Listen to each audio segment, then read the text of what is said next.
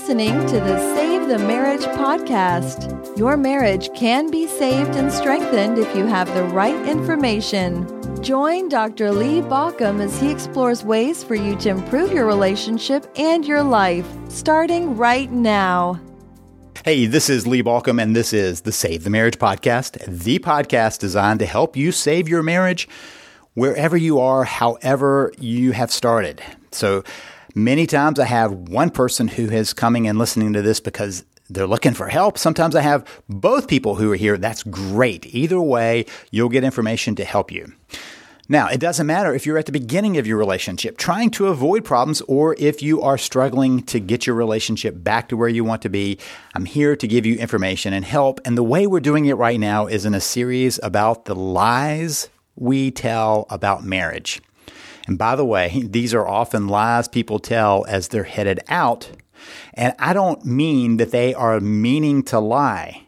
They're repeating a lie they believe. It's not that they're making this up. It just happens that I've heard these lies many times. So the first episode, we talked about the lie of if it's a struggle, if it's difficult, if there's work involved, there must be something wrong, that somehow a marriage should just be easy. And if it's not easy, something is wrong. We destroyed that lie.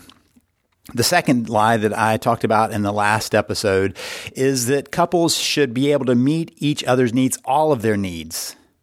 And we exploded that lie, even with the disclaimer that that doesn't mean you give up, that you're trying to meet the spouse's needs, not look for where your spouse is meeting or, or not meeting your needs. Which brings us to this episode. In this episode, we're talking about the lie that if you fight, it must be broken. That if you're arguing, if you have conflict in your relationship, there must be something wrong with your relationship. I want to first make a disclaimer though.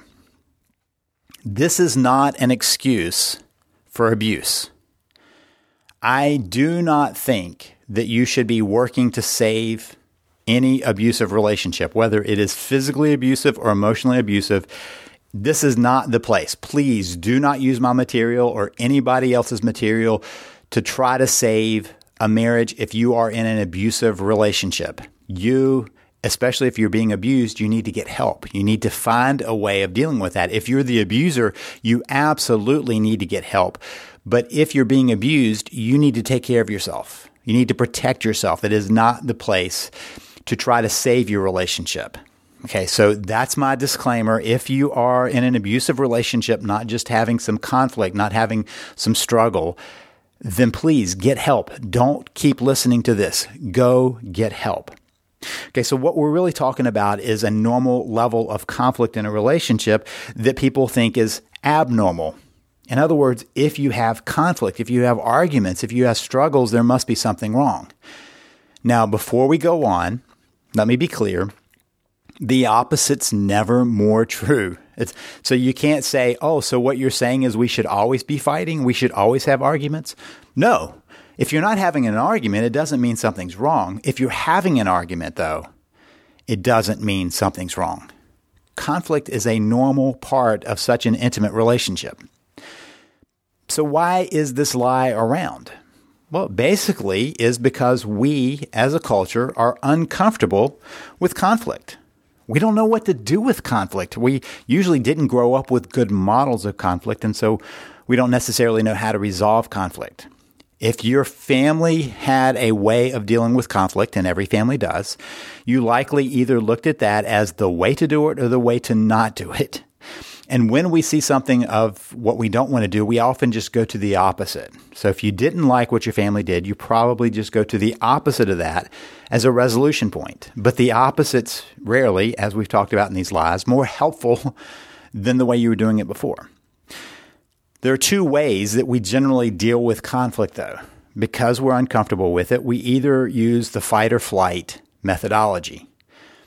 This is a very primitive way we respond to fears and threats. But basically, fight or flight, when you take it into conflict, means one of two things. You either avoid the conflict or you explode into the conflict. Both of those are maladaptive ways of dealing with conflict. There are adaptive ways of dealing with conflict, like trying to solve it, trying to move through it, trying to understand where the other person's coming from, trying to find what makes the most sense for everybody involved. That, those are all great methods, but the two that many people default to are to avoid it completely. They just walk away from it. They pretend things aren't wrong. They don't speak up when things are not working for them. So they avoid the conflict or they explode in conflict, which is basically their way of overtaking and overcoming the other person with so much conflict that the other person is forced to back down. Neither one of those sound particularly helpful do they, in resolving your conflict?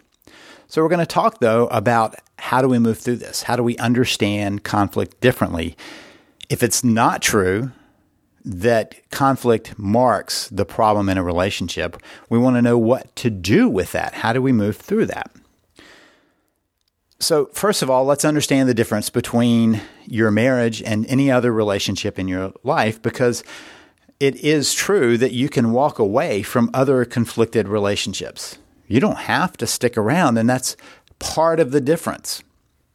I once had a man come into my office and he said, Hey, I just want to let you know, I just quit my job. Now, his job, he, he was very successful. It had provided a lot of resources for his family. And here he was, just one day, he decided enough was enough and he quit had not talked about it with anyone else, had not talked about it certainly with his spouse, just walked in one day and resigned.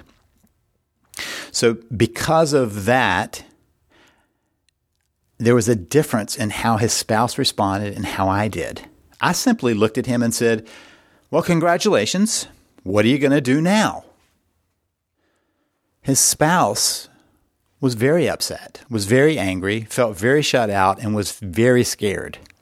So when he came back to my office, he was a little bit confused. He said, "You know, you were you did it right. I mean, you were just able to congratulate me, and my spouse handled it horribly and was all upset." And I looked at him and said, "There's a difference.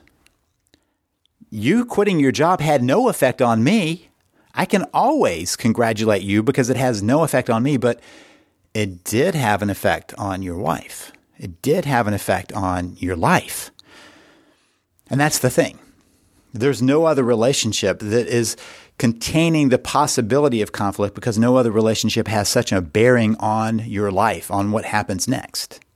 And so, of course, there's a possibility of conflict in a relationship. Of course, there will be points of conflict in a relationship.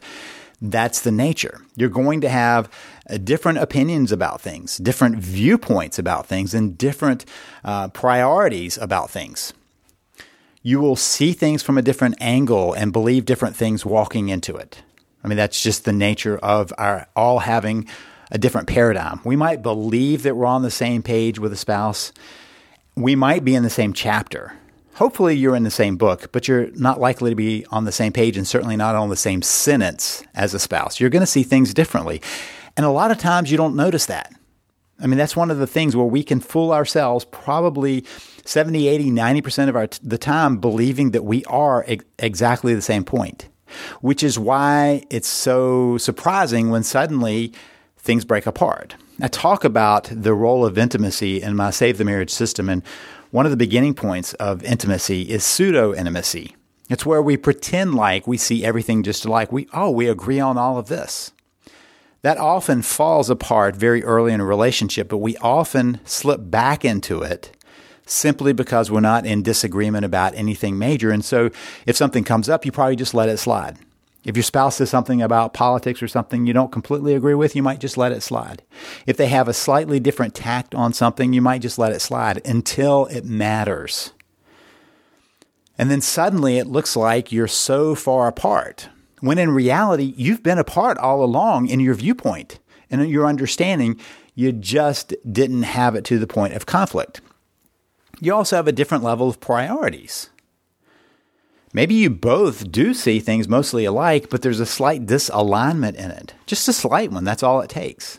I had a couple who came to my office, and their big argument was how they were preparing for retirement One person believed that they should save 50 to 60% of what they brought in. That's a huge margin for what most people do. And they were really in conflict. So I was waiting to hear what the other person said, thinking, wow, there, you know, must be more like in the normal range of saving. And the other person said, well, I think we should only save about 40, 45%. Still, they were way far into the same side of this, right? They both were believing that they should save way more than the general population does. So their difference was not a huge difference. And yet, because it was different, they were in conflict. The fact is that when you are in an intimate relationship with somebody so tight that your future is bound to them, you are going to have conflict because you are going to have differences of opinion and priorities on how this pulls together.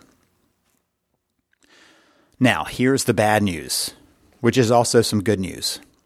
John Gottman, who studies marriages. He created the Love Lab out in California, where he would bring couples in and watch them, observe them, and they would use a very scientific method to, to score the observations. And with that, he could predict who was going to make it and who was not going to make it, and has had a lot to say about how uh, marriages move forward and, and how you can make marriages better. Well, his study showed something interesting about conflict. What he showed is that 90 uh, I'm sorry, that 69% of conflicts in a marriage cannot be resolved. Let me say that again. 69% of marital disagreements are unsolvable. They don't have a solution because they are viewpoint based. In other words, it's people looking at something and having a different viewpoint about that. So they're unsolvable because there's not a solution. There's not a decision that has to be made. It's a disagreement on how they're viewing things. 69%. That means that out of 10 times you might have a conflict with your spouse, seven times it's probably not something that can be solved. So part of the solution here is not to go, oh, so we have to be able to solve every conflict. They can't all be solved. The conflict itself can be resolved, but the conflict uh, specifics may not be. So, what does that mean? Well, first of all, one of the very important things I think is a concept is for couples to understand that if conflict is unavoidable, and it is, then the conflict that comes up should be used in service of progress. In other words, instead of fighting, you should be solving what can be solved. And part of what you're solving is whether it's about understanding, which is a viewpoint issue, or deciding. Conflicts come in three different flavors generally point of view, direction, or decision point of view are the ones that cannot be solved in the sense that there's a solution there.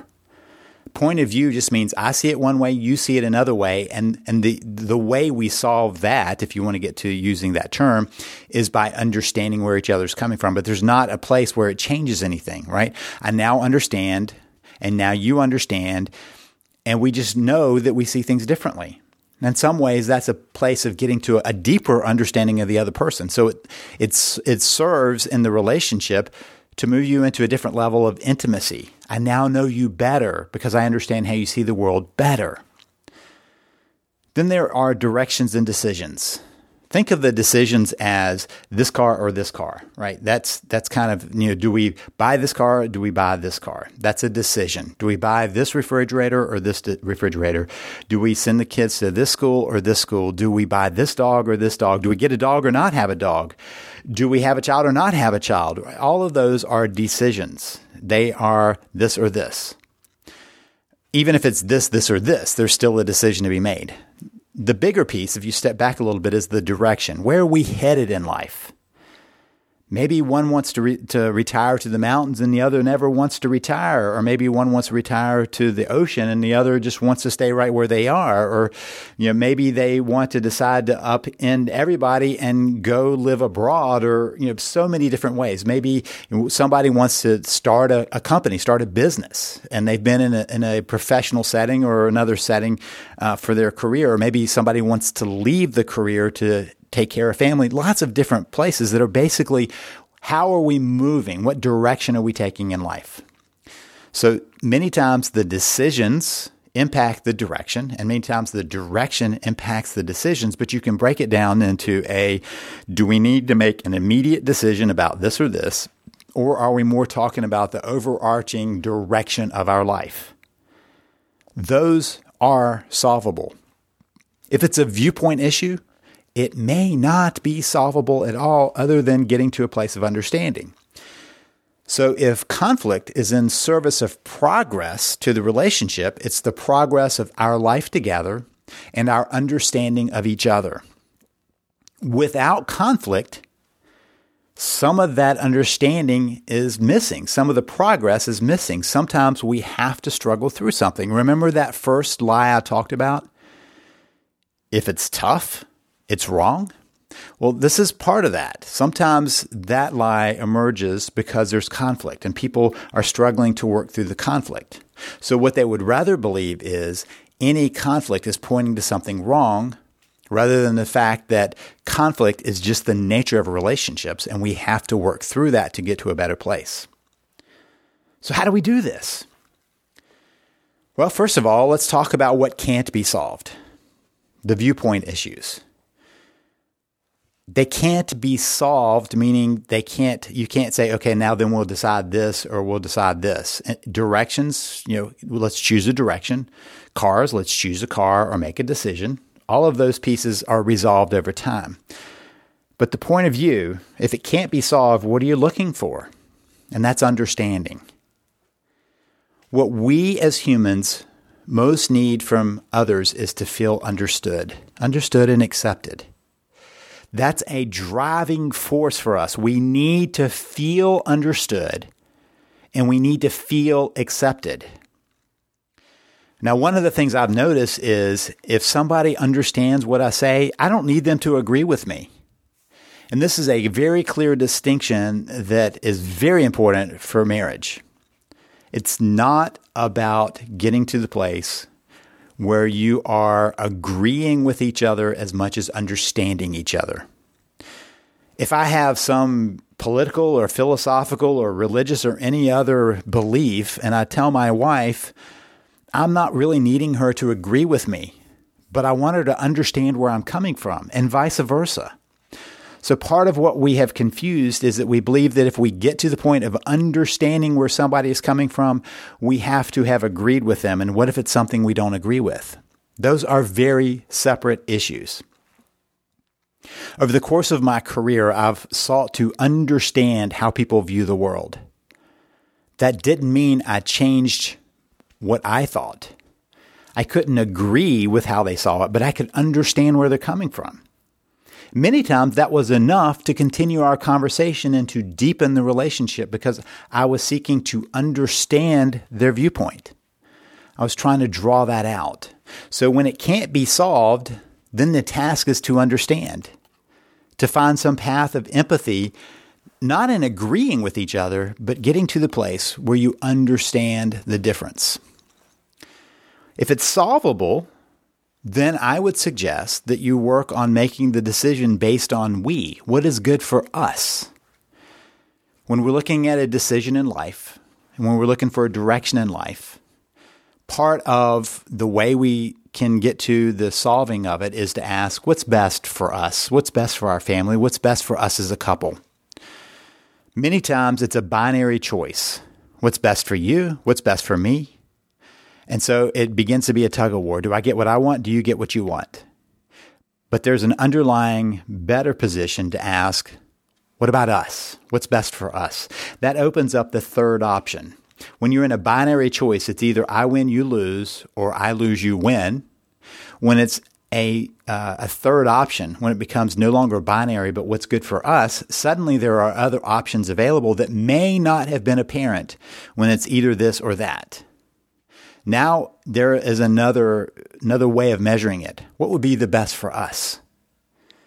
If there's a job to be decided, what's good for you? What's good for me? Or what would be best for us? If there is a move to be made, what's good for you? What's good for me? What's best for us? Begins to change the equation of how we go about thinking about things. What's best for the corporate? What's best for the fact that we're in this together that will help us move to a better place? When we begin to think in that way, we have a team perspective and a team perspective is why the conflict can serve for progress. So think about those two places where we can uh, move through a conflict. Number one, by understanding each other more deeply. That's conflict in service of the relationship. You can struggle through that and struggle to understand and, and seek to understand where the other's coming from. And so that helps you get to a deeper place of understanding each other as humans and how you view the world. That's progress. Number two, it may be something that can be solved, either a direction or decision. And when you look at it as what would be best for us, you begin to have a whole new place to move from, a way of understanding how the benefit is on both levels. And in that process, you come to a better place of solving it. Either way, what you realize is conflict is not the threat to the relationship. How you move through conflict can be in service of the relationship. I hope this has been helpful. If you need help with your relationship, you need some method of how to move through that because you're so stuck that you don't know how to, please reach out and grab my Save the Marriage system. You can find that by going to savethemarriage.com. That's savethemarriage.com. And this is Lee Baucom wishing you the best as you work to save your marriage. You've been listening to Save the Marriage podcast. For more information and help, please visit us at savethemarriage.com.